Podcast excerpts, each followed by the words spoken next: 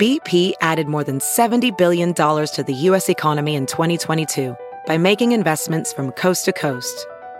Investments like building charging hubs for fleets of electric buses in California and starting up new infrastructure in the Gulf of Mexico. It's and, not or.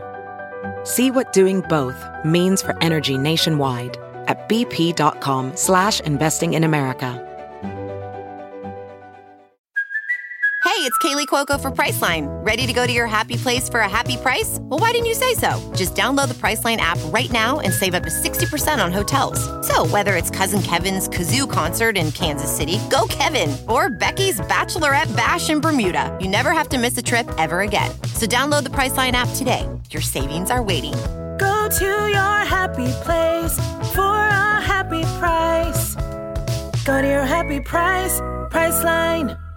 Good morning, millennials. Welcome back to the Toast and Happy Monday. Hope everybody's having a gorgeous start to their work. Hey, gorgeous. Hiya, darn. I'm darn good. Excited to be back on the toast, but boy, have I had a weekend. What have I had to a you? morning? What happened to you?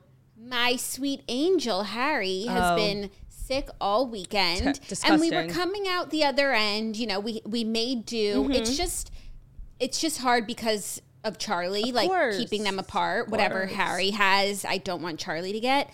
So this morning, I called the doctor to get Harry to see the doctor, and of course, like, what time could she do? Toast time. Oh, So it's just been hectic here, to say the least. just know when I find the person who infected our little Harold with whatever sort of illness, just know, just know, you know? Yeah. Yeah. Just know. Yeah. So it was a stressful weekend. Like we were literally cordoned off, Yeah. Zach and Harry in one room watching Mickey Mouse, Mickey, as Harry calls it, and then me and Charlie in the other room. So it was just, that was like kind of sad for the weekend. I made a huge pot of soup for the house, which no one ate except for me. I mean, soup, like I stand with the kids here because I have like a very, you know, limited palate. I'm a picky eater, much like that of a child, even though Harry eats definitely like more complex things than me. Um, Mm-hmm. And I stand with the kids. Like when you're sick and someone's like, soup, uh, fuck off. Even Well, though. when mom made it with her heart and soul because he got sick on Saturday morning and the kosher restaurants aren't open. So, like, you know, I'm not really in my homemaking mode right now. I would have just ordered Of soup, course. but he needed kosher soup and it was Saturday. Everything was closed. So, mama got to chopping no, for sure. And, the and you're going to eat my soup and you're going to like it. let me tell you the annoying thing about soup when you're sick. Like that shit does make you feel better. Like they call it the Jewish penicillin for a reason. Like there is medicinal qualities. But my God, like when, even when I'm not sick, but more so when I'm sick, like the thought of drinking that broth, like ugh, I actually, I actually disagree with you. that's okay. The few times I've been sick this year, all I've wanted was soup and bread. Even when I had my Bread. cerclages. Bread, of course. even when I had my cerclages and I was like recovering, all I wanted was soup. Like mom kept bringing me soup, and that was literally the only thing that sounded good because it's like you only kind of want to drink stuff, but you also need sustenance. Of course. AKA soup. Yeah. What if I just had a soup? Let me say one. I'll say. Let's. I'll end with this. Okay. Okay. Soup with bread, greater than just soup. For sure, but mama's offering bread. I got fresh challah. Of course, of course, of course. I'm just, I just. I, I thought it was important to mention. He didn't even want challah. So I really can't take it personally. Wow. Also, on on the topic of challah and soup, it is important to note we are entering like the Jewish holiday era. Now, this weekend is the start of the Jewish New Year. It is Rosh Hashanah, which is a pretty good holiday, and we'll be together, family, friends, fun, and sun. You know what's better than that? But I'd be remiss, I would be devastated, I might even be heartbroken if I didn't at least mention that what comes after Rosh Hashanah? Every Jew. If you've been following the show for a while now, you know, even if you've never met a Jew in your life, you know what comes next because we talk about it every year and actually every day. Yeah. Every day I think about how much time I have left until the dreaded Yom Kippur. It is our day of atonement. It is the saddest day in the Jewish calendar. It is a day of fasting, which means for 25 hours, your girls can't eat. And it's approaching. It's it's what the first week of October, I believe. So just know that that's coming. That if we seem kind of on edge in the coming weeks, that's why. And I'm not looking. I for one am not looking forward to it. I think it's actually sooner than the first week of October. Yeah, it's Octo- it's September 25th. Just so that you can prepare yourself. And I know what you guys are thinking. Oh my God, another Jewish holiday. These girls are going to be off. There's no show. Yes, there's no show September 25th, but just know we're not happy about it. Usually when we have a day off, it's like, ooh, what are we doing? Where are we going? What are we seeing? What do we know? This time of year, a day off is a scary thing because it could be Yom Kippur. Like working day greater than fasting day. You said it, sister. You said it. Also, I'm fairly certain that even though Rosh Hashanah is upcoming, it actually will not affect our listeners whatsoever because it falls on a weekend. It's two days. We usually take the one day because we have to. It's a very high holiday, uh, but it's on the weekend. So, really, for our Goyish listeners, your life is unchanged. Yeah, that's true. Like back in the day when we went to school, and we of course went to Jewish day school, like Rosh Hashanah falling on a uh, weekend, like a worse thing couldn't happen to a 12 year old. like it was just unfair. It was brutal. But this year, you know, I'm a business owner. I'm feeling grateful that it falls on the weekend because it doesn't affect our, our business. Yeah, the show will go on. Yes. And oh my God, it's just like, it's now setting in how close we are to Yom Kippur. Like, I really need to start preparing myself. Yeah, well, I fasted recently, so I'm feeling like I can do it. I feel like I'm going to answer a common question I might get as somebody who's on Ozempic. Like, Literally, cheater, cheater, Okay. pumpkin eater. first of all, I haven't spoken to a Oh my rabbi. god, I'm done listening to you I- complain about Yom Kippur. What if you have the appetite of a breastfeeding mama? okay, well, you don't actually, you could probably find a machloket to get you out of it since you're breastfeeding. I know I haven't spoken to a rabbi about, you know, the effects, but let me just say, I'm sure people are wondering, well, girl, you're on Ozempic, you're not hungry. Let me tell you how hunger still strikes when you're on Ozempic. The same, um, the same, you know, frequency in which it would if you were not on Ozempic. It just would take less food to keep you full. Now I have to imagine, of course, I'm not stupid. It will be easier, of course. I was on it last year though. Yeah, and you were fine, I remember. Was I? But you were fine. I imagine that that's how other normal people who have normal like relationships with food. I imagine that's how they experience Yom Kippur because it was still a mm-hmm. struggle. But in recent years, like not on Ozempic when I've had to fast, it's literally like so impossible that that can't be normal. the way no one is listening to you complain about Yom Kippur anymore, namely me. You know, if we have any rabbinical students or rabbis themselves or wives of rabbis who are listening, what is like the law? You shouldn't be able to shoot up that week. Well, what day of the week is Yom Kippur? Monday. Mm. Okay, actually, my daily, you know, sh- my weekly shot I get on Wednesdays, and by the time Monday, Tuesday rolls around, like I, it does start to wear off, and I am feeling hungry. So to be honest, it's not going to help me that much. If if Yom Kippur was on like a Friday when it's peak shot, oh, easy peasy. Wait, Friday is two days before. No, I take my shots on Wednesdays, Oh, okay. and by Friday, it's like at its highest It's peak. peaked. Understood. Okay. Understood. Like Fridays, you're not going to catch me like having a cheat day. Fridays are like my day. Got it. Well, I, I just I wanted to be open and honest about that. I, I had to bring it up. yeah, no, I'm glad that you did because here I was indulging you in Yeah. your annual Yom Kippur talk. Yep.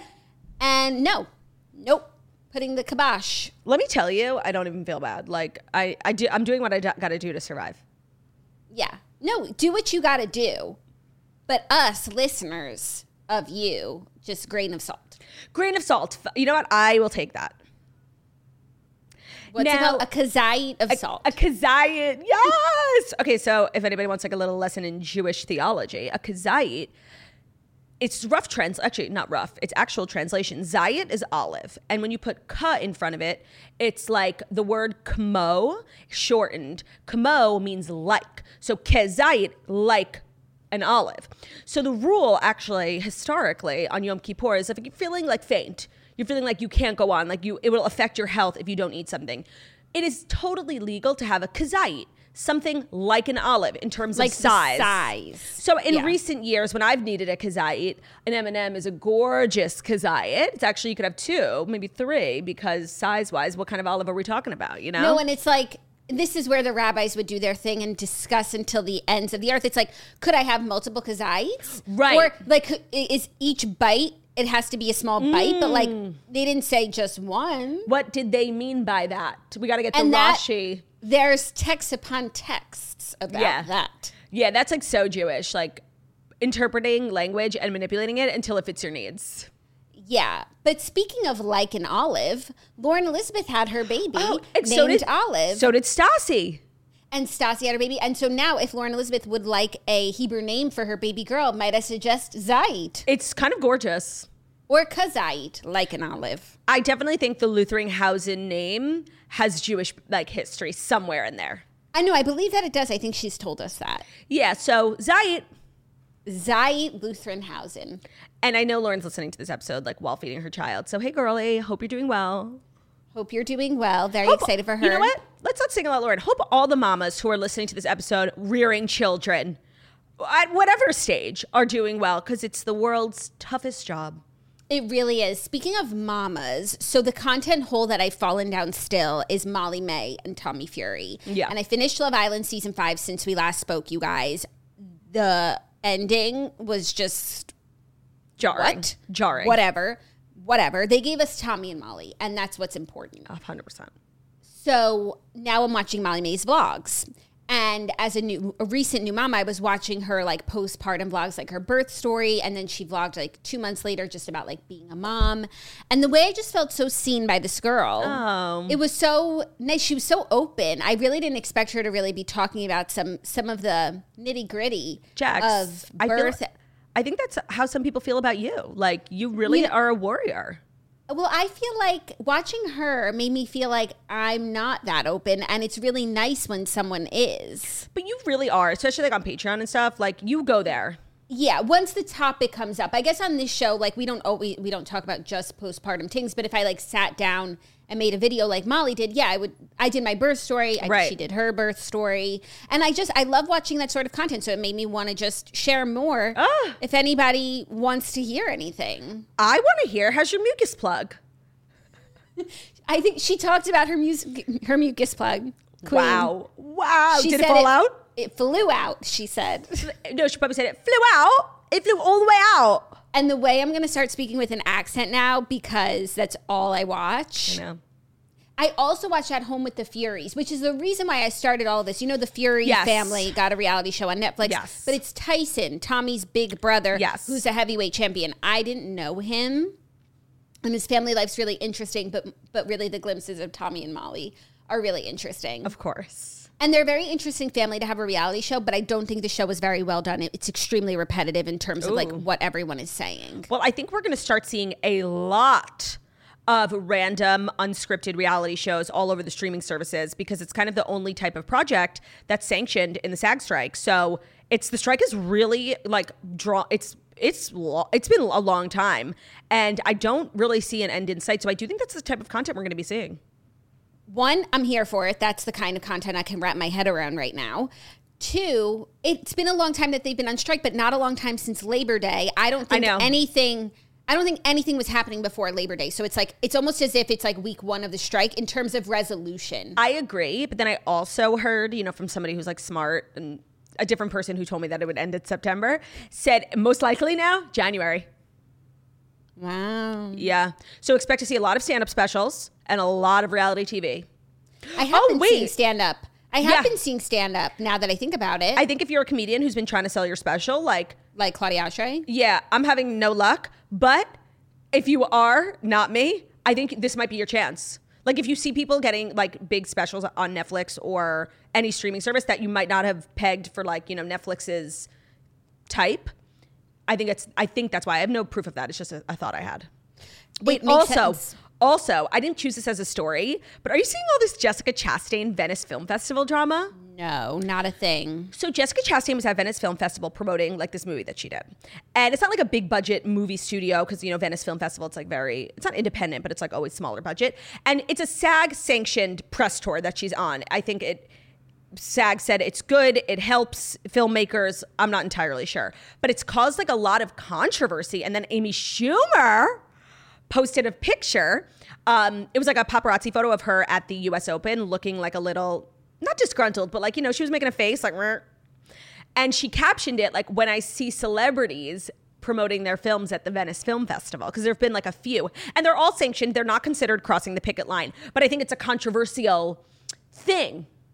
Well, it just seems a little pick and choose. It does. And it seems a little unscrupled. Ooh, hot take. Just that like SAG just gets to decide who gets to promote their films. And of course, I'm sure there's people who have interest in the Venice Film Festival. And if really no celebrities are promoting it, then like the Venice Film Festival is gonna tank. And no, it's not really so much promoting the film festival, it's promoting the people whose films are in the film festival and they're not backed by like major studios and they are these sort of like more independent filmmakers and people who SAG wants to lift up. Jessica Chastain like has been in her comments fighting for her fucking life responding and she's you know she's making sense.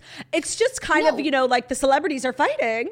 No, that's really crazy, but it just sort And, of and by the way, I don't know enough about the whole thing to say like who's right and who's wrong, but it's just been really interesting. No, yeah, I don't know enough either, but it just kind of reminds me of how like, you know, they promoted Barbie and Oppenheimer like to death and then they decided and now we're done and now nobody can promote anything well, ever the again. strike had not begun. Yes, it had. No, it hadn't. The writers' strike did, but then SAG in solidarity hadn't started yet. Right. That didn't start until Barbie, you know, spent their last dollar of the 100 million dollar. Yes, I'll say it, it was convenient timing for the biggest film of the year. Right. Right. That's what I'm saying. Yeah, so It's giving willy-nilly. willy nilly. Not willy-nilly. I'm also jazzed, not jazzed. That's probably not the right word, but I'm also very into the stories today. And I am fallen down a crazy rabbit hole of Ashton Kutcher, Mila Kunis. Like, it's wild what's going on. And I'll explain it all. You explain the ins and outs because I'm just like I've got the headlines, you know, that's I haven't I've got the subtext. No, I want to know, but I also want you to know what I think is someone who's just like a little zoomed out from the situation. Yeah, yeah, no, I'm definitely not zoomed out. And I have a lot of thoughts. Also, I think we'd be remiss if we didn't acknowledge that today's 9 11. Always a very tough day, especially in New York. And it's just so weird that it's just like a day, you know? Yeah. Like people like get married because it's just a day. Like people's birthdays are today. And there are also people like are some maybe even some of our peers who weren't even born. That's how long it's been. I, I so crazy re- to think about. I was thinking about that this morning. Shannon posted a really nice set of stories about Yeah. 9 11, and she was saying if you're younger than 22, you weren't alive for it, which is wild to me. I mean, it is, but we were also so young. I was in the first grade. Yeah. I was in, I might have been in the second grade, actually. Sorry. no, I think I was in second grade. No, I was in the first grade. Were you one? Oh, yeah. No, you're two years below me. I was not in the third grade. You were. Actually, I think I was in the second grade and you were in the fourth. That makes sense. I know it's an even number. Yes. So, But um, it just goes to show, like, I've always known exactly like where I was on 9 11, but now, like, the details start to fade. I know, and we need to like we need to not because we need to Yeah. always. I feel like there's so many people walking around now who aren't even alive. It doesn't like impact them in the way that it impacts people who were there, and it's just so. Everyone should watch United '93. That's like probably one of my favorite. It's really a tough watch. It's like probably the saddest movie I've ever seen in my life. yeah. But you get some Peter Hermann. Oh, is he in it? Mm-hmm. I, I everyone who's in that movie, like I know it wasn't like a big budget. It wasn't a big movie like um money maker for them. I just think it was like a story everyone wanted to tell. So anyone who's in that movie, like I have deep respect and admiration for. Yeah, but that's also the sort of movie I can only watch once. Agreed. Like if it's on TV, skip. It's so painful. Yeah. Like not a good happy ending. You need to know you need to know the story, but it's not something that I'm just gonna like watch and rewatch. Right. And it's like one of the stories of 9 11. That's not like the biggest story, of course. Like we always are hearing about the towers and stories from amazing, like heroic people. And United 93 is just kind of like a smaller story. And, and the fact that it, it's a movie, I think is how a lot of people learned about that flight that almost hit the Pentagon, right? Yeah, yeah. And it's just, it's a tough day. So I wanted to acknowledge it. Thank you. I'm glad that you did. I was thinking the same thing. Um, Just like eerie vibe in New York, you know? yeah, it's it's a somber day, It is. and there's no getting around it. You know, Yeah, no, it, it comes every year. it just it just is, and you just Yeah. have to sit with it. Yeah. I've actually never been to the 9 11 memorial. Have you? No, I've never been through the like experience. Me neither. I think I should go. Yeah, I've heard it's amazing. Yeah.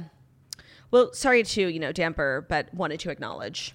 Yes, thank you very much. And I think perhaps it's time.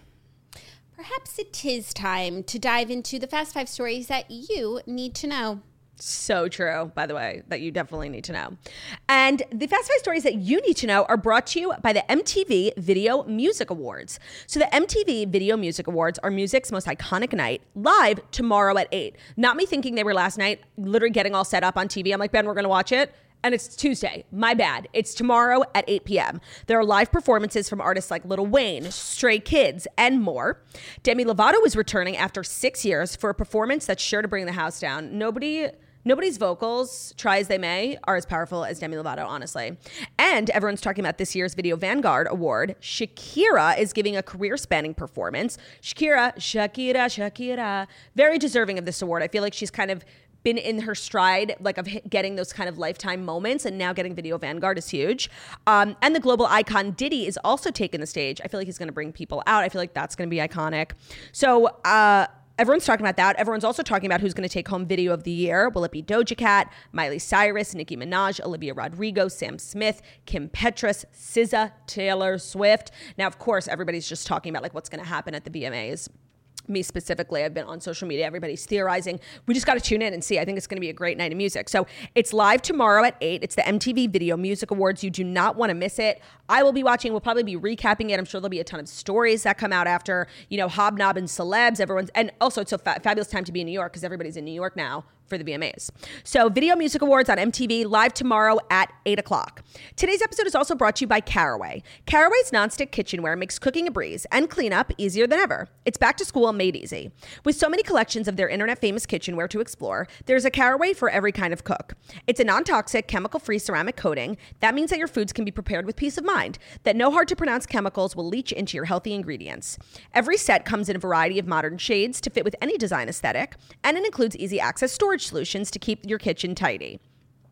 So, Jax, I know you're a big Caraway girl. How does it feel to be home, like with your full Caraway set? With my Caraway set in my favorite color, the cream set. It feels great. And my chicken soup this weekend was brought to you by Caraway. And honestly, I wasn't like great about the temperature. Like I left it simmering all afternoon and I fell asleep. Um, and I think in any other pot it would have burned for Yeah. sure. And instead, Caraway made it nice and crispy. And when I went to clean up, nothing stuck per usual. Gorgeous. It was so amazing. And I also used their stowaway takeaway containers. Oh, yeah. To store my soup, I had two huge ones. So I put one in the fridge and one in the freezer because it's the best way to do food storage and it looks so nice. And it also makes your food look appetizing because sometimes leftovers like Tupperware, in oh, plastic Tupperware, agreed. like I don't want to go near that. But when it's in my ceramic caraway, yum. No, and when you're cooking for uh, a roldini on the mend, only the best, only Caraway. Only the best for mommy's angels. Visit carawayhome.com slash toast10 to take advantage of this limited time offer for 10% off your next purchase. The deal is exclusive for toasters, so visit carawayhome.com slash toast10 or just use code toast10 at checkout. Caraway, non-toxic cookware made modern.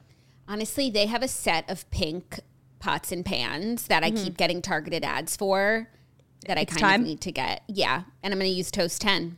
As you should.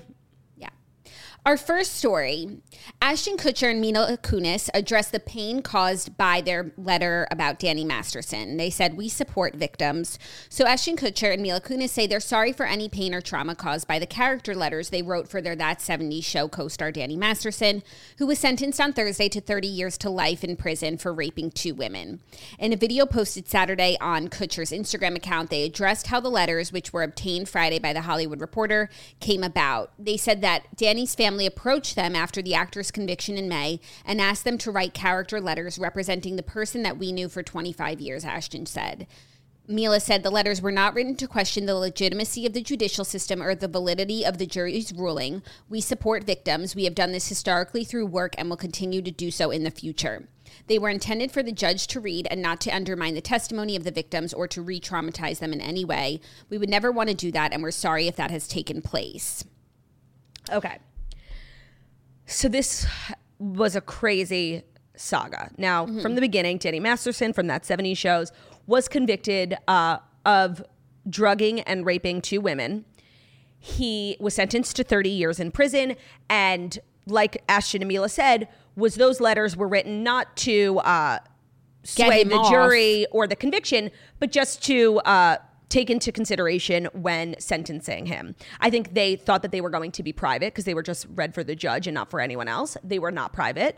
Um, In Now- your research, have you seen whether or not like they were how they were leaked?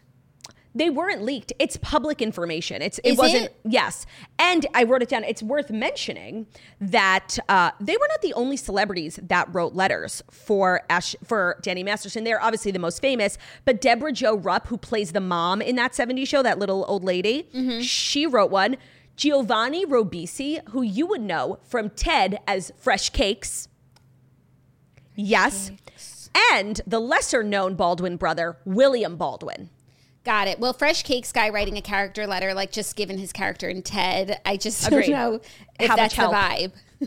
Now, everybody is, you know, this is kind of like a an ethical dilemma people are debating. Like, was it the right thing? Was it the wrong thing? They're his friend, yada yada. Now, personally, my take is like vomit. I would literally never like this is this is like actually embarrassing for Mila Kunis and Ashton Kutcher. I don't care how close you are with someone. Like the crimes he's not even accused, convicted of, are so abhorrent.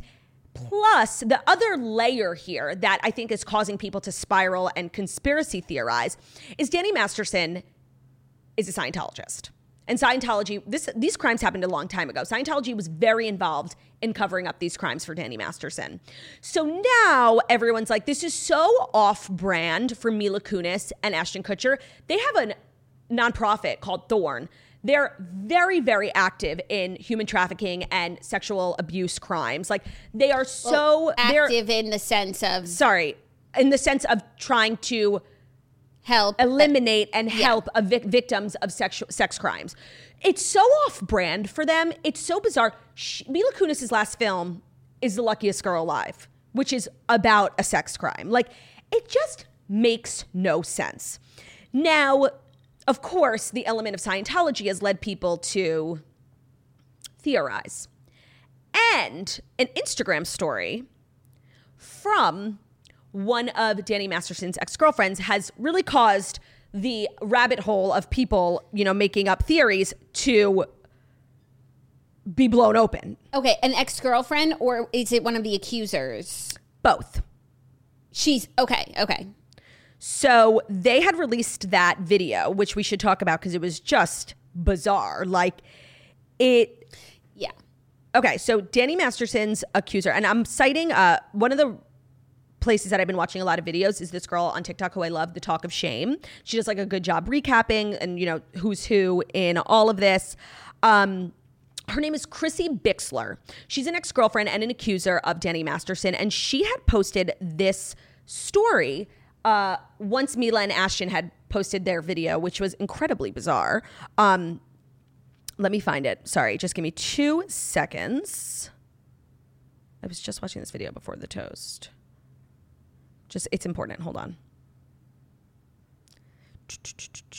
Oh, here. Okay. So she wrote on her Instagram story Dear Ashton, I know the secrets your quote role model keeps for you, ones that would end you. Did you forget I was there? You were on speakerphone that night you called Danny on February 21st, 2011. I heard everything. I heard the plan. In my opinion, you're just as sick as your mentor. So now, what happened February 21st, 2001? I'll tell you what happened. A girl that Ashton Kutcher was dating was found dead, stabbed 47 times in her home. Now, Ashton Kutcher actually was a witness on the trial, and he had said that he came to pick her up for a date, looked through the window, saw red wine all over the floor. He said what he thought was red wine, and left. That's his involvement. But Chrissie Bixler is saying, I heard you call. I heard the plan. He had called Danny. Now, a friend of Chrissie Bixler, who's now a podcaster and is like, you know, releasing content, had said Ashton actually called Danny and said he went to the door, opened the door, saw her her dead, went back in his car and called his team, his agents, his lawyers, Danny Masterson, and, you know, concocted some sort of alleged plan for, you know, he didn't want to be, you know, in the middle, you call you call someone like, hey, there's a dead body. You're obviously going to be the first suspect. So he had called a bunch of people and came up with this sort of plan. I believe that that's what the internet is now believing Chrissie Bixler to have meant because a friend of hers went on a podcast and said that that was what the conversation with Danny Masterson was, and that's what happened the night of February 21st, 2011. Then Christy Bixler also addressed Mila and said, Dear Mila, I pray you begin to process what you experienced as a child on that set. Your old interviews are very telling. I encourage everyone to watch them and decide for yourself what you hear and what you see. Do so before they get scrubbed from the internet. I also know what happened in Toronto and after. Question: If that's what you if that's what you view, hold on, let me clear display. If that's what you view as a normal relationship with a big brother figure, then I feel very sad for you and I hope you consider getting into therapy. You all must forget I was there the whole time, those first five years after that 70s show. I remember everything. I'm not entirely sure what the Mila part is, and I think that's something the internet is still sort of digesting, but it's a lot. Yeah, that's a lot. And it definitely takes you down a rabbit hole of other things. In terms of Right. the letter and the apology, though, Yeah, the apology video. the that apology video was, was bad. Bad.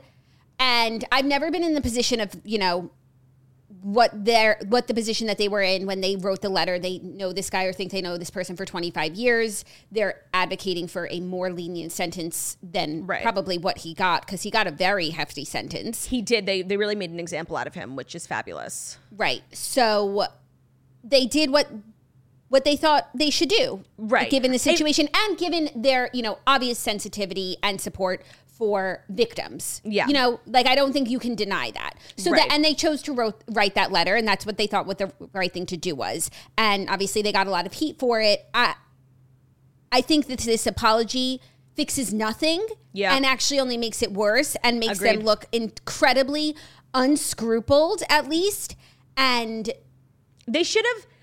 If it were me, I never would have written the letter. Like, I just think that was the wrong choice for them to make. Okay, but they a lot made of that people, choice. A lot of people are now like speculating that because Scientology is involved and because there's like this litany of like things I just read, it's entirely possible that like they were blackmailed or like you know hostage because everyone's like it looks like a hostage video. That the they were- apology looks like hostage. Yeah, but they were like coerced into writing those letters. That's what a lot of people think. Just because Scientology now makes everyone suspicious of everything, like the right, fact but that Ashton and Mila are not Scientologists. no, but Scientology being a factor in this case makes everyone just now look at everything suspiciously.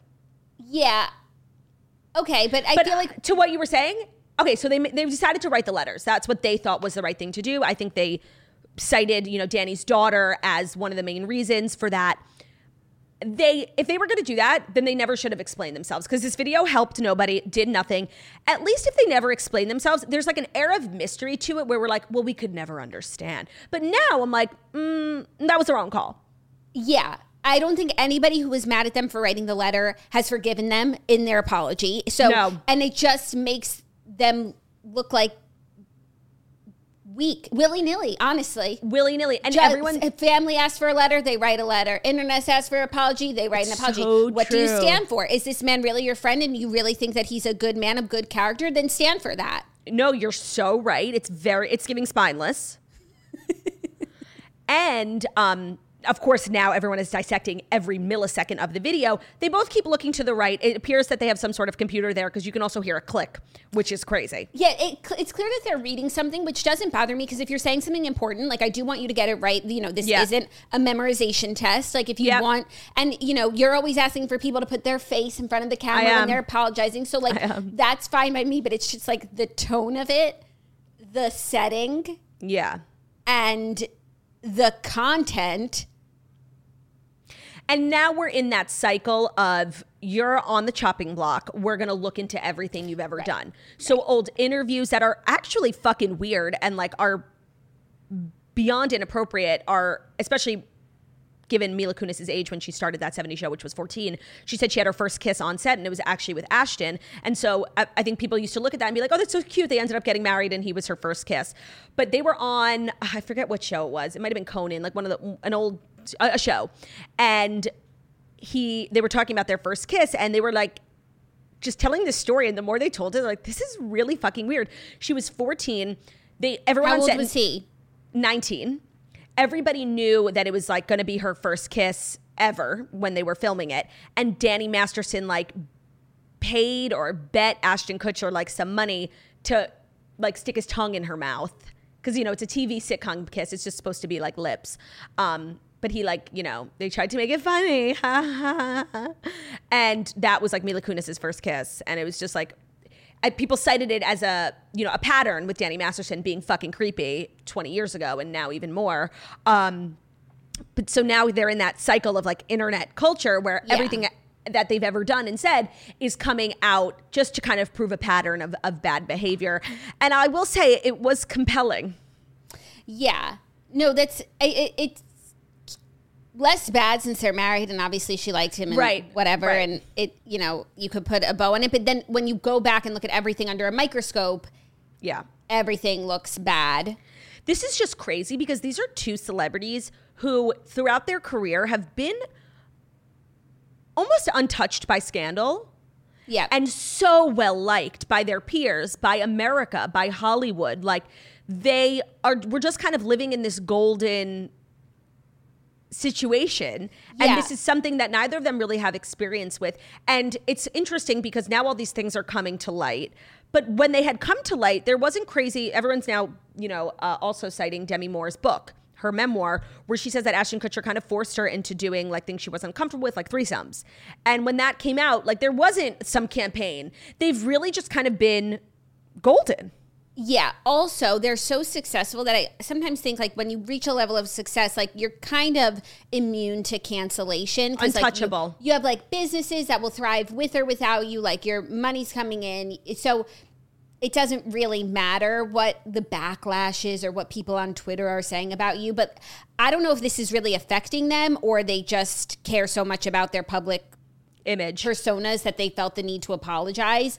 But The they yeah. seem above, you know, the the Public apology. public apology. No, the video was a mistake. I think, of course, writing the letters were a mistake, but I think that's a conversation people could go back and forth on. Like, if you love someone, actually, weirdly enough, Kathy Griffin, uh, so many celebrities have come out and given given their thoughts. Topher Grace, who was also on that '70s show, him and his wife were like totally like making content, posting content, standing with the victims, making it clear that they did not think that was the right choice for Ashton Mila. Christina Ricci did the same thing. But Kathy Griffin made a video that I thought was really interesting um, that I didn't know about her. She said, a lot of people might not know this, but my brother was a pedophile.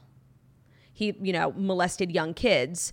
Um, and Kathy Griffin called the police on him many times and, and wanted him to get caught. He's no longer alive, and I think that's why she feels comfortable talking about it. But she was citing her experience, like knowing someone you love is capable of doing very disturbing, disgusting criminal things is definitely a conflict. And she said, in my experience, like I didn't even think twice about protecting people from my brother. I called the police on my brother. So that was her her example for something she went through that was similar. So I don't think I would have done what they did, but they did it. And to do it and then like kind of renege and make a video that appeases nobody, it's a very bizarre strategy. Yeah. Yeah. Yeah. So and like it's so hard to get a rape conviction because it's uh, you need like a, a lot of evidence. Um so the fact that they got it and then it was like trying attempting to be diminished and i know that's what they not they said that's not what they were doing but it does. Is just i don't know how you can have like a literal nonprofit organization your whole life's work they don't really they're not working actors anymore. I think they wake up every day and they work on thorn which is their their yeah, or N- like he's a ngo business, he's an investor and yeah does business. Right. So like He's a man I don't really understand how you could in good conscience write those letters when for the last several years like your work has been to help victims. Right, which is why you have to consider like how they felt like how they knew him and how they felt about him that they felt compelled to do that because I don't think it was just like a, a whatever decision we'll write this letter for this person who Of did course. terrible things like I think that's what they're trying to say in their video like Yeah. I think if you look at it through the lens of them being forced and perhaps blackmailed, which I know sounds crazy, it does make a lot more sense. it makes it easier to digest. Yeah. But I think that the dynamics at play here are a lot more complicated than Yes. that. Like that makes it, oh, okay, now it all makes sense, you know, bad versus good.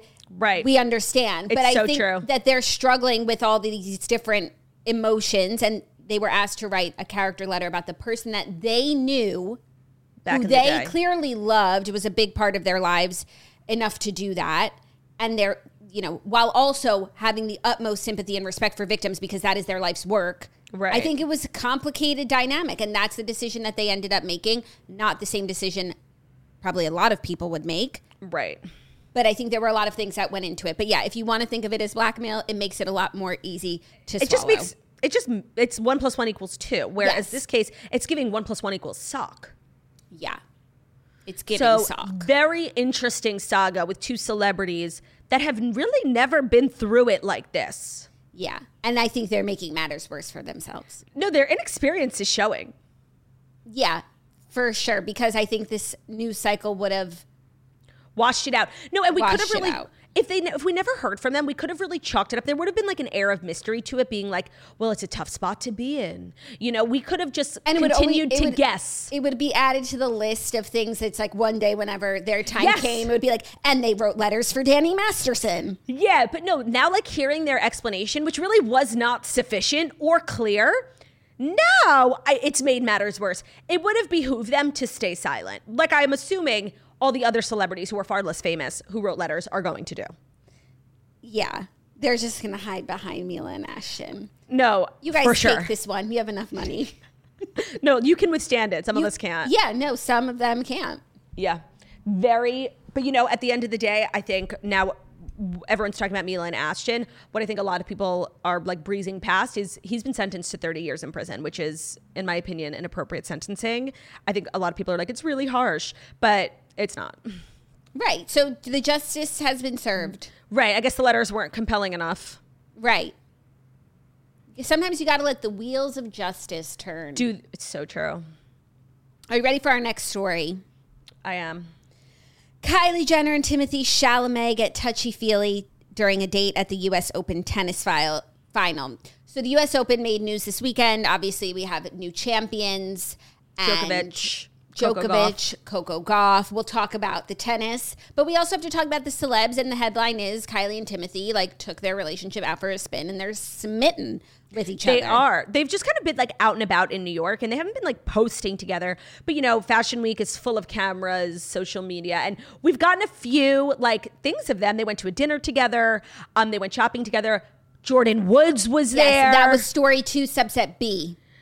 it's kind of like been a busy week for Kylie. There's a lot to dissect. Let's start with just like the videos of them and how they interact as a couple. It's extremely cute. Like you would never catch me standing before. Like I just I couldn't visualize it, but now it's been visualized for me, and I'm I'm into it. Yes, I agree. Visually, they look nice. They look so happy and in Yep. love. And she's never, I guess she was that way with Tyga, actually. Very public with him, Mm-hmm. into him. You know, he was on the show and on the trips. And I'm sure Travis Scott was just like a more private person. So we didn't really, they did like red carpets, but we didn't really Yeah. get this. Yeah. And she's obviously feeling very confident in their relationship, just putting it all on display for us. It's just so funny how like the Kardashian girls like seem to date the same same type of men at the same time because like P, uh, what's his name? Timothée Chalamet like definitely gives Pete Davidson energy. Definitely gives a Travis Barker energy like really skinny. I find it funny that like their their taste in men is changing. Yeah. like it's actually yeah no it is. And they all really give the same energy. And kylie looks really happy. She's been so um like touchy like at the beyonce concert. They're like they look like a regular couple like just like a pda couple. Yeah, but like extra gorgeous. Of, no of course not just any please yeah. And still, like Timothée is not like my dream man, but Kylie No. is making me find favor with him. no i'm definitely looking at him like this now like oh hmm, differently Little differently, yeah. So little different it looks like they have fun. Plus, you know, we have new winners. U.S. Open has come to a close. It was a, Yes. a very fabulous week. Turdy Lou was spotted at was. the U.S. Open amongst other celebs. thank you How was your experience there? It was great. Um, so many celebrities, especially like these last two days, because those were like the last couple of matches. Leonardo DiCaprio, Amanda Seyfried, Cara Delevingne, like really everyone. Kylie. And Matthew McConaughey. Matthew McConaughey was weirdly in Novak Djokovic's box. So when he won, like everybody runs up to their box and like hugs their family. And like literally before he hugged his wife, he hugged Matthew McConaughey and his wife. Like it was kind of crazy. Cute, cute friendship. Yeah, like it was just unexpected. Yeah. Who were you rooting for?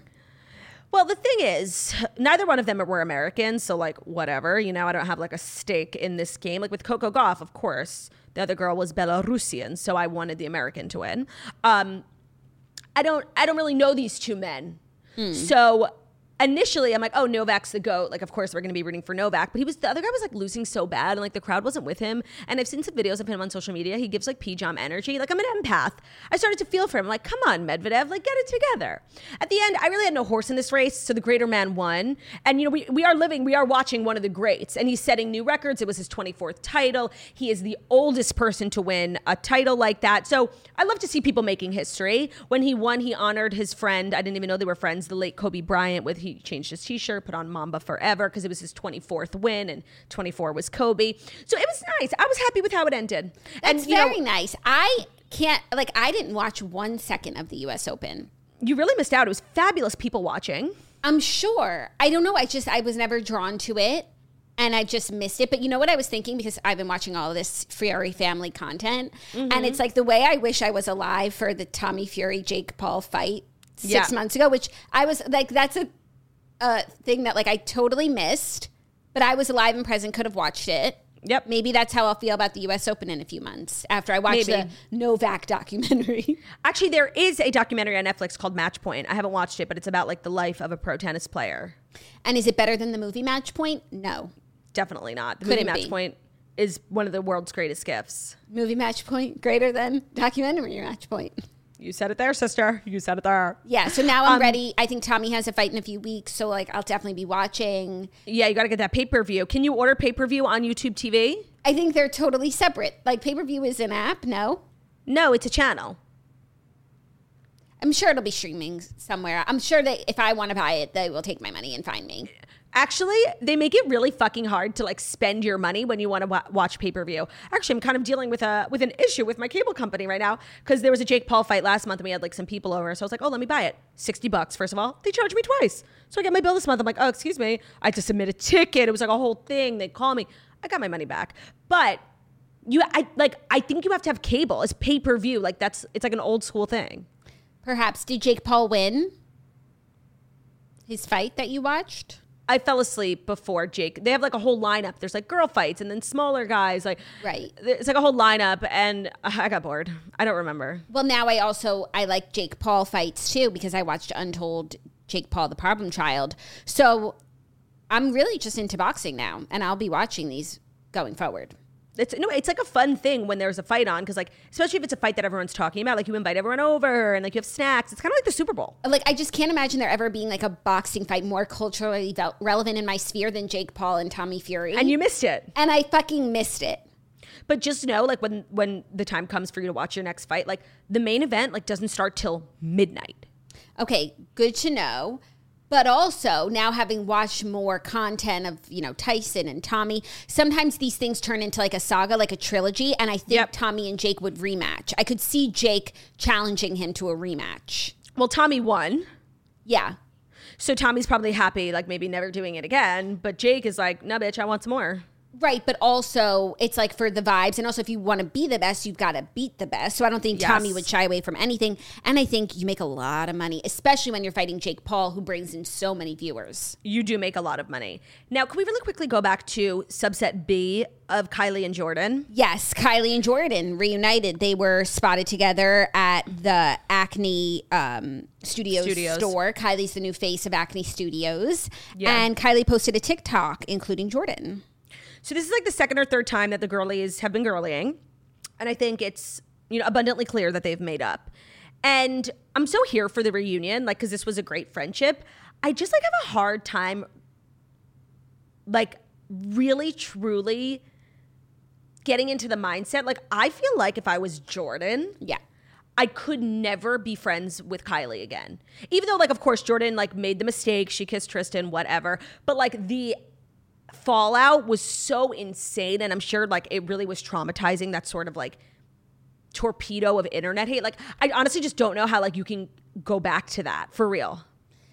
Yeah. Not even the internet hate, but the fact that, like, you lived without me in your life. Like, we were living together. I had to leave your house. You know, you've been doing all these things the last few years. I haven't been a part of it. You had a child. Right. And then how you just kind of like, not jump back into things, but resume a friendship with all of that kind of looming. I don't know how. I'm sure they've worked through it and that those things aren't an issue. But that takes actually a lot of emotional work. Yeah, and now uh, people did notice uh, on TikTok that Jordyn Woods had reposted a video that was like a joke about how whenever you're watching the Kardashians and Kendall comes on screen, you press fast forward. She had reposted it, That's which is so funny because like if she's gonna like dislike anyone, I wouldn't imagine it's Kendall. you never know. It's also entirely possible like it was an accident. I mean, it's very hard to repost a video on accident. You have to press like four buttons. Yeah. No, I don't think it was an accident. We need to. Uh, I know it would be easier for everyone, just like Scientology Yeah. blackmailed them, for us to say, "Oh, accident." But I think there's a lot of dynamics at play here. I completely agree. Just an interesting thing to note while she's been out and about with Kylina. Yeah. But she's also like not wrong. No, she's not wrong because you know health is really important too, Kendall, Right. Right. and that doesn't always make the most compelling TV. No, and it doesn't have to. It does not have to. Not everyone needs to be making the most compelling TV. She's making compelling photo shoots. I don't fast forward through those. You don't. I don't fast forward through her Instagram photos. They're very nice. Yeah, yeah, yeah. No, You uh, can be good at everything Not everything can be everyone can be everything to everyone. All at once. Everywhere. Exactly. Are you ready for our next story? If it's our next story, that's brought to you by Pillsbury.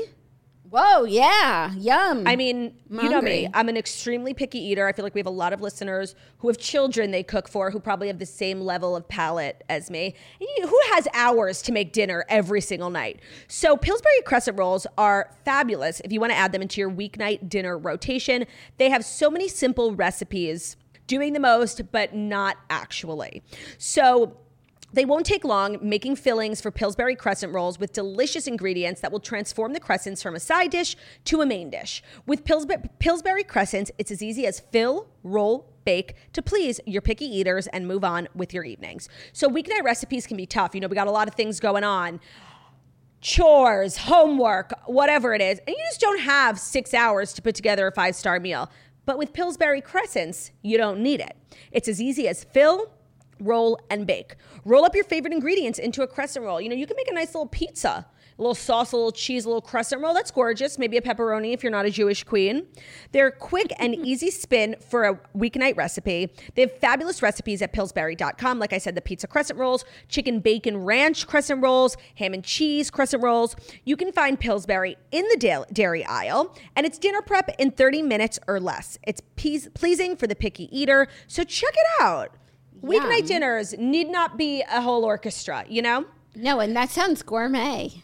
I know. Today's episode is also brought to you by Hatch, the Restore 2. Wait, that's As so we- crazy because I just got a text from Zach asking him. He asked me to turn the sound machine on, my hatch, and that's what I was just doing on my phone. No lie, was turning on the sound machine in the bedroom.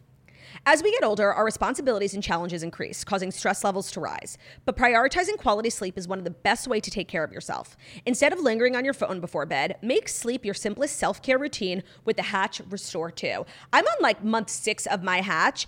I was saying how I was looking for like low lift wellness activities and everybody recommended the hatch as a better way to wake up it is i love it and all the you know bells and whistles like the sound machine are fabulous like really the light i love like reading with my light it's the best It's the best. The wake up is so humane. It's a very humane way to wake up. I actually hadn't unlocked all my hatch potential until I got back to Florida last week, and I saw all of the sa- the noise options. Like you can have white noise, pink noise, brown noise. I like to sleep now with a little rainfall. It's been great for Charlie experimenting with all of these noises, and plus all like the awake content they have, meditation. Think of the Hatch Restore 2 as your bedside sleep guide, your ally in rest. The innovative all in one dream machine is a sophisticated sound machine, light, and alarm clock. It's beautifully designed for your bedside table. Good rest allows you to be the best version of yourself, which is why the Hatch Restore 2 was engineered to help you form healthy sleep habits for life. Your Hatch teaches your body when it's time to sleep and when it's time to rise with light and sound cues. It coaches you through meditations and mindfulness exercises that transform the time before and after sleep into restful rituals. Right now, Hatch is offering our listeners $20 off your first purchase of a Hatch Restore 2 and free shipping at hatch.co slash toast. Sleep deeply and wake gently with the Restore 2. Go to hatch.co slash toast to get $20 off and free shipping. That's hatch.co slash toast. Oh, amazing discount and savings. I know. I know. Our next story Chris Evans marries Alba Baptista in a Cape Cod wedding with superhero co stars as guests. And hearts are breaking around the globe. Hearts breaking everywhere. Chris Evans is married. The actor wed Alba Baptista during a ceremony at a private estate in Cape Cod, Massachusetts on Saturday, a source told People. Many of the couple's famous friends were spotted in nearby Boston for the wedding, including his co stars Robert Downey Jr. and his wife, Chris Hemsworth and his wife, and Jeremy Renner, John Krasinski, and Emily Blunt. Yeah, apparently, like Boston was crawling with celebs all weekend on their way to Cape Cod. Um, now, Alba Baptista is a normie, correct? I believe so. I cannot think of her. And like, whenever I see a picture of them, I'm like, this is a romance novel. Like, it's not real. He is a romance novel And he's like, pro- For- hero. What are they called? in- Leading man? yeah, but like for the entirety of his career, like he has been the most eligible bachelor. Like everyone is obsessed with him. He literally plays Captain America, right? Yeah. Like the biggest superhero in the world. Like never, like everyone's just obsessed with him, and he finds like this really beautiful, you know, girl, you know, who has a simple life. She comes from a simple, normal background. It's literally like a Tessa Bailey novel. It's not real. Yes. Also, she's not a normie. She's an actress who starred Oh. in Mrs. Harris Goes to Paris. Oh, I loved that book. Netflix's Warrior Nun. Oh, you know okay. what? I'm glad that she's like industry in the like you know in the industry can be in the Okay, world. I liked the story better. Like when she was a normie, it was like more of a fairy tale that I would read in a, in a book. I liked it better. Um, but it like, makes more sense. Like, how would a normie even meet Chris Evans? No, but I could see him being into normies. But he's also just like I. I don't know. I I feel like this will be a successful match. I do too because he's not like he's not a serial dater, Yeah, I've always just gotten the vibe like- that he like wants to find the right girl. and I feel like the only relationship he's been in that I know about is he was with Jenny Slate for Mm-hmm. many many years. So he's clearly like a relationship guy. yeah. It's nice. I like wish she was a normie. That like kind of ruined the fantasy for me. Well, there's always Jonah Hill. There's always Jonah Hill. Liter- literally, Yeah. literally. I'm sure he was on the phone with Mila Ashton this weekend. Jonah. Yeah. Why? All calling in from a bunker of canceled people. Oh yeah, yeah, yeah. Of people going through it. comparatively, comparatively, Jonah Hill like w- is nothing. Really? You think? Oh yeah, See, this you could always it could always be worse it's true. You could always be Mila and Ashton. For today until it's the next person. So true. But I feel like this might be like just the beginning of like a, a slew of, of bad weeks for Mila and Ashton, honestly. Because of like these old videos and stuff. Yeah, and this is just like it's so serious, you know? Yes. Like the Jonah Hill thing, like, I don't know. It was just I feel like you could chalk it up to like Instagram drama. Like Well, I feel like actually it's a little dip. You could say you could actually make the argument that one is worse than the other because, like in the Mila and Ashton case, it's like they didn't do anything. Right. They didn't do any bad behavior. I don't know what the internet's going to dig up, but the case, uh, you know, they just are supporting their friend who Right. did. Whereas with Jonah, yes, it's not like serious crimes alleged, but it was his behavior. yeah, no, that's actually a good point. So I'm sure they're going back and forth in the bunker about who has it worse. Yeah, right, right, right. right. oh, that's funny.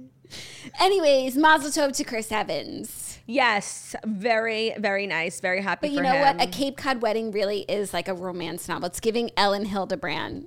Jackie, I'm telling you, like when I just see a picture of them, like she's so she really is so normal looking. She's like this beautiful, simple girl who like doesn't wear a lot of makeup because she's naturally beautiful. I know, but like, but now that you know she's an actress, it's like, oh no, she did have her makeup done, and that's like Yeah. the look. Yeah, no, it's definitely it, re- the fantasy's over. Well, I think you should write a romance novel that's fan fiction, like based on these two, what you thought about them. no, I'm kind of obsessed. Write it, girl. Writer girl. Writer girl. Write it, girl, comma, writer girl. Exclamation Yes, point. ma'am. Exclamation point. Yes, girly. Girly. Girly. Let's move on. Girly. Let's move on to our next story. Is this fourth or fifth? Fourth. Okay. Joe Jonas is addressing the messy divorce rumors from Sophie Turner. They performed in LA at Dodger Stadium on Saturday night, and Joe took to the mic, said, It's been a crazy week. I just want to say, look, if you don't hear it from these lips, don't believe it, okay? He said, Thank you, everyone, for your love and support. Me and my family love you guys. Then they sang Hesitate. Oh, that's the song he wrote about Sophie. So it was like a very intentional timing for a little speech. Um, I just want to say I feel like this fixes nothing. This helps nobody. No, but- I think it I I think there's been a major turn in public perception and that's why I don't think he would have said anything if like the narrative had continued to go his way. so reading between the lines of what he said and from sort of like my spectator's point of view not like tiktok memes Yeah. twitter it's like when they announced the divorce there was some shady language about sophie because Yep. the kids are with joe and joe's on a world tour and why is that and it just leaves one to wonder what's going on with sophie um and so then people started to say like well joe's planting these like nasty things about sophie and people didn't like that very misogynist that like why The not ring the kid camera footage. the ring camera why shouldn't the kids be with their father it wouldn't be news Literally. if they were with their mother No, and it's like there's paparazzi of him having lunch with his kids, and they're like, "Oh my god, uh, your kids need to eat." Like right right and if there was paparazzi of them having lunch with sophie it wouldn't be news crazy. but it's like they're still with their parent right. So then people, you know, thought that Joe was planting those things probably to make Sophie look bad, and now they're all want to defend Sophie against like these allegations. And so he's It saying definitely he's it saying had the adverse effect. right. So he's saying if I didn't say it, it wasn't said. Don't believe it. So he wants us to believe that all the things that came out really negative at Sophie had nothing to do with him. Yeah, pretty much, and that it's not necessarily true if he didn't say it, and he didn't say it.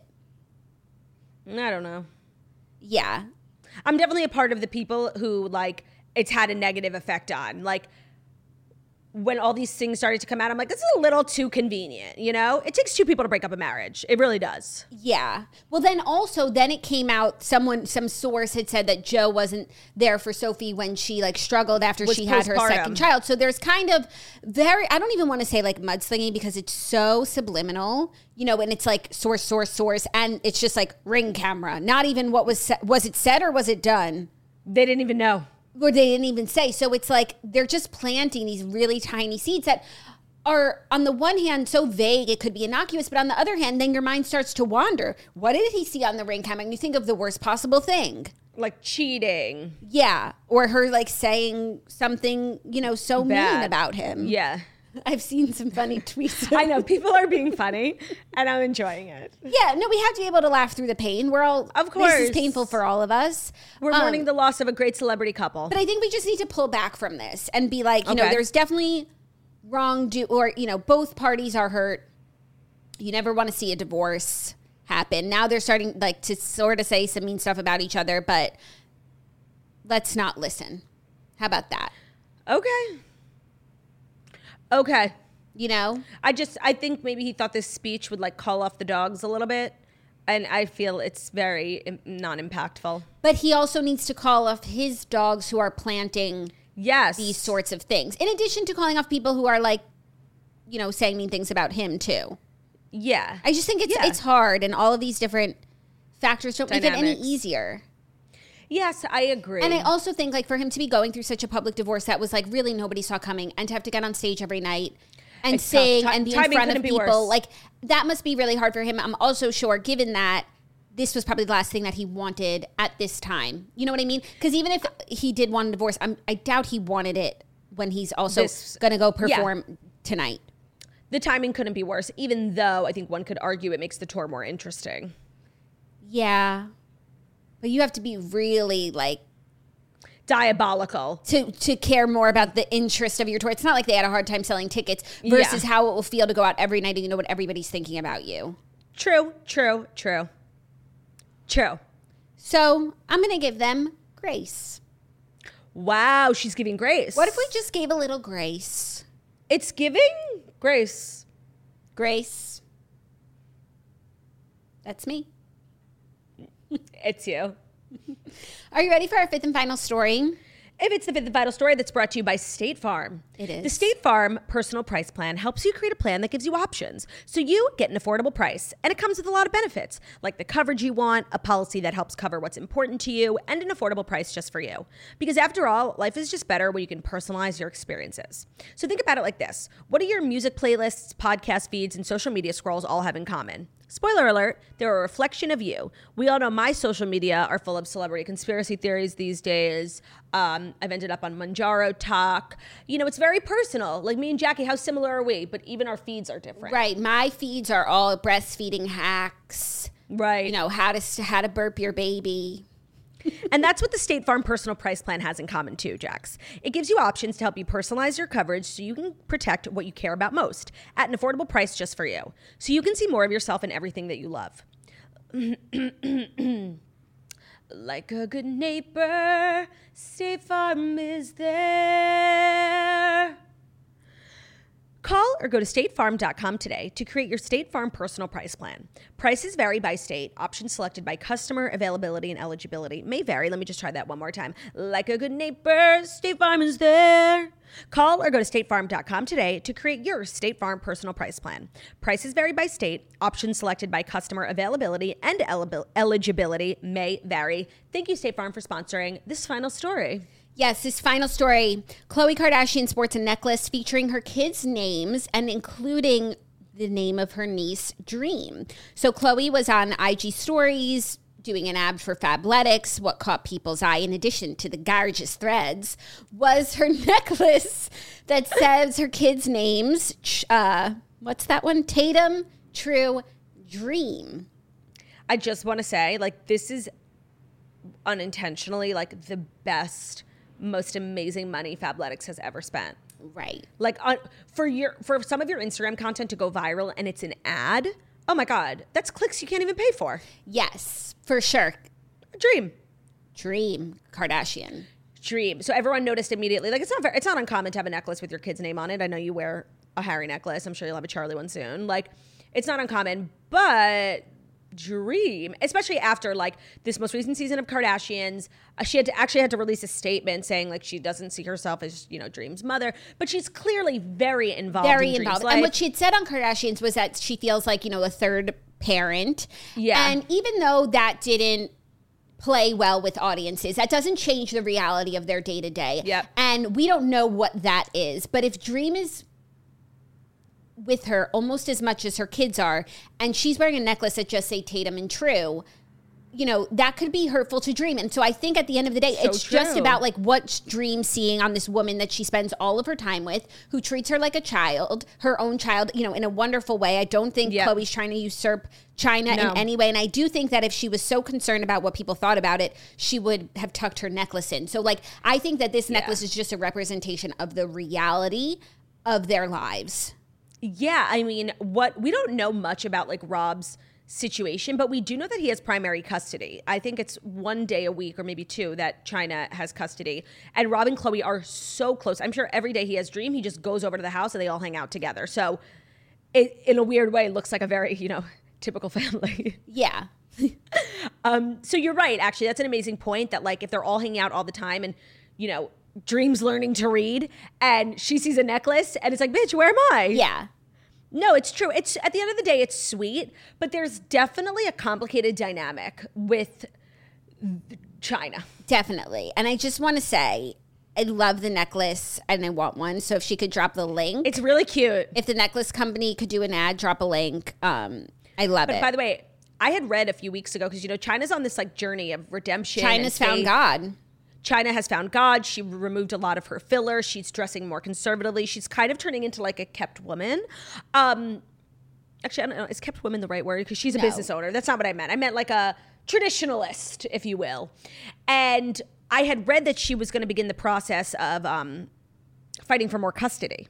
Okay, well, it seems like she's in a good place now. I hope that that Right. is how this story ends because when you watch like Kardashians and how they like, you know, Dream is such a big part of their lives, and then you also look at Chyna's social media and it's really like she is trying really To better. to better herself. I do hope that means that these two parties can come together. The elephant in the room is the hundred million dollar lawsuit, and it's like, how Oh, do you get oh, right. how do you get past that? I really don't know. Oh, that's an amazing question. I totally had forgotten about that. I would love to, you know, think of a future where we can get to a place where like they really do get past it and Chyna ultimately like feels enormous gratitude to Khloe for helping out when Chyna was struggling. Um, I don't know if we'll ever get to a place like that. Right, but it's like Chyna and Kim used to be really good friends. I know. So it's, so- not. it is so crazy. Like when you think back on Rob and Chyna, when you think back on Kylie And and Tyga. Tyga and Chyna, when you think back on the picture that they took in front of the mirror, like it was really not a normal time. No, it's crazy, and you and you like to think that maybe they could get back to that place, considering like they were friends, they they get along, they did, but the lawsuit throws a wrench into things, so I don't know how that would go, but I think it's possible. Also, the Kardashians are very forgiving. Yeah, they're women of faith. Yeah. And uh, Khloe is very for like she doesn't hold on to stuff. I mean, she's forgiving Tristan, obviously. Right.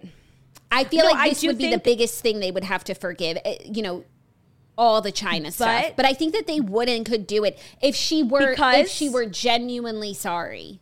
The only reason that they could is because one thing about them, the only thing, like the thing that always comes first is the kids. Yeah.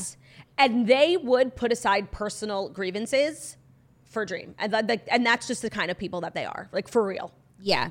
But this would be the biggest thing they've I think that they've had to forgive. Yeah. That was like remember like Chris like they really tried to make it work. Like they gave her the own show. They were living in that house. Like they tried to make it nice and it didn't work out. That was so crazy. It was crazy, but none of that is as crazy as the lawsuit. no, yeah. the that was time, the energy, the days, the stress, like of the money. going to court. I, I honestly, I don't know if it's forgivable.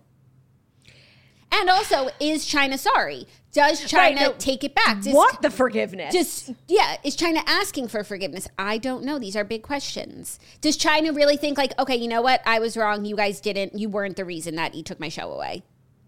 yeah. Without that, there's no conversation to be had. Yeah, no, it's a good question. Like, is she is she even playing ball? Like, is this a fruitless conversation? Is she asking for forgiveness? Right, right, right. Mm-hmm. Well, I think the necklace is sweet. I'm sure some people see it as weird. I think the necklace is so sweet and indicative of their reality, and in which case, you know, Khloe's a wonderful woman. I mean, Khloe, I think time after time has really shown like she has endless love to give. She has an enormous heart. She's like a deeply good person. Yeah. And I want that necklace. So, so it's sweet. Like I'm gonna cho- like I'm not gonna make it weird. yeah. Is it diamonds? I can't see. It looks just like silver to me. Oh, Jackie's fixated on the necklace. yeah. Like, drop a link. Thanks, girl. Drop the link. I'm sure whoever made it will be, you know, posting about it in no time, capitalizing on the momentum. Hopefully, a toaster to let us know where we can shop it. Maybe it's Fabletics. Maybe they're going into jewelry. Maybe it's a TOB, a toaster owned business. I would love that. Love a TOB. Those were great stories, like really compelling stuff this week. Yeah, but it's also just because it's like me and you doing our thing. So true. Oh my God, I miss you so much, girlfriend. Well, what's exciting is that you're on twice this week. I am on twice this week on Friday. Not only am I on, but we'll be together in Florida. Yes. Flamingo t- style. So we've got a great week. We posted the schedule on our Instagram today. We got Jax. Tomorrow we got Taylor Strecker. Wednesday we've got Hannah Berner. Thursday we've got a major celebrity coming in, Ben Soffer. And Friday back with Jax. Good way to start and end the week. You know, original recipe. It's like, it's giving palindrome. it's giving bookends. It's giving bookends because it's not a true palindrome unless BSC was doing Tuesday and Thursday. And no, it's not a palindrome. No. You know who Not loves me a not realizing. What, not me not realizing like what a palindrome was until you just said that. You know who loves a palindrome? Race car. Young Sheldon. He does love a palindrome. um, all right, well, that's our show, Jax. Thank you for your time. Thank you for your company and thank you for all the other shows that you are gracing us with. Enjoy motherhood. Thank you. Enjoy Antihood. I will. As will I. I will. Thank you guys so much for listening to the Toast the Millennial Morning Show, where we deliver the fast five stories that you need to know every Monday through Friday on YouTube. Oh, I wanted to address something. Hmm. Stitcher has gone out of business. Well, that's not funny. And- Sorry. It's just funny that that's what you need to address. Yeah, no, I like kind of the elephant in the room, and I do. I think a lot of people were waiting to be like, "What will she do?" I will. I will not be updating the. I think half the platforms I say are out of business but it's just kind of like not my problem, you know? And also, like, it's part of the zeitgeist at this point. It's not about the platforms. Like, we know you're all listening on Apple or Spotify. Yeah, and I'm like, I'm sorry that a billion dollar company like SiriusXM couldn't keep Stitcher afloat. Like, that's I don't see how that becomes my problem, and I have to shift and evolve. And you have to change your ways. so, having said that, thank you so much for listening to the How's Justin Lennon Morning Show. Doing? Unclear. iHeartRadio, never heard of her. The Millennial Morning Show, where we deliver the fast five star easy to know every Monday through Friday on YouTube. So if you're watching us on YouTube, please feel free to subscribe and give a video a thumbs up. We're also available anywhere podcasts can be found. So that's Spotify, iTunes, Stitcher, Public Radio, iHeartRadio, Castbox, all the places where you listen to podcasts. Find us the toast, leave a five star review about how beautiful, stunning, and wickedly talented we are. I haven't really thought you- about all the places. Do you say public radio at some point? Yeah, that like was an app. Like I, I think it still is. Like you can weirdly listen to podcasts on like a lot of different If apps. you Google the Toast podcast, like, there's endless links of where you could listen to it. Google Play. Oh, no, but like stuff, like, literally, let me do it. It's, Yeah. But I just want to say, like, I'm not changing my outro. I don't want you to. okay, good, because I'm not. The Toast Podcast, Spotify, Amazon Music, Hmm. Podtail, What? iHeart, Podchaser, Podbean. That's I've heard of Podbean. my point proven. Yeah. Great. And my point that I'm not changing anything is also proven, okay? Because you know what? I'm a creature of habit. It's the And it's that's that on that. folklore. It's folklore. And it's like if I'm expected to shift my outro every time some podcast app flops, there'll be no end of it. No, we just can't be beholden to the tides of the industry. We can't be beholden to the tides of the industry. That's what I'm saying. so have a great day, everyone. Love ya. Bye. Love ya. Bye.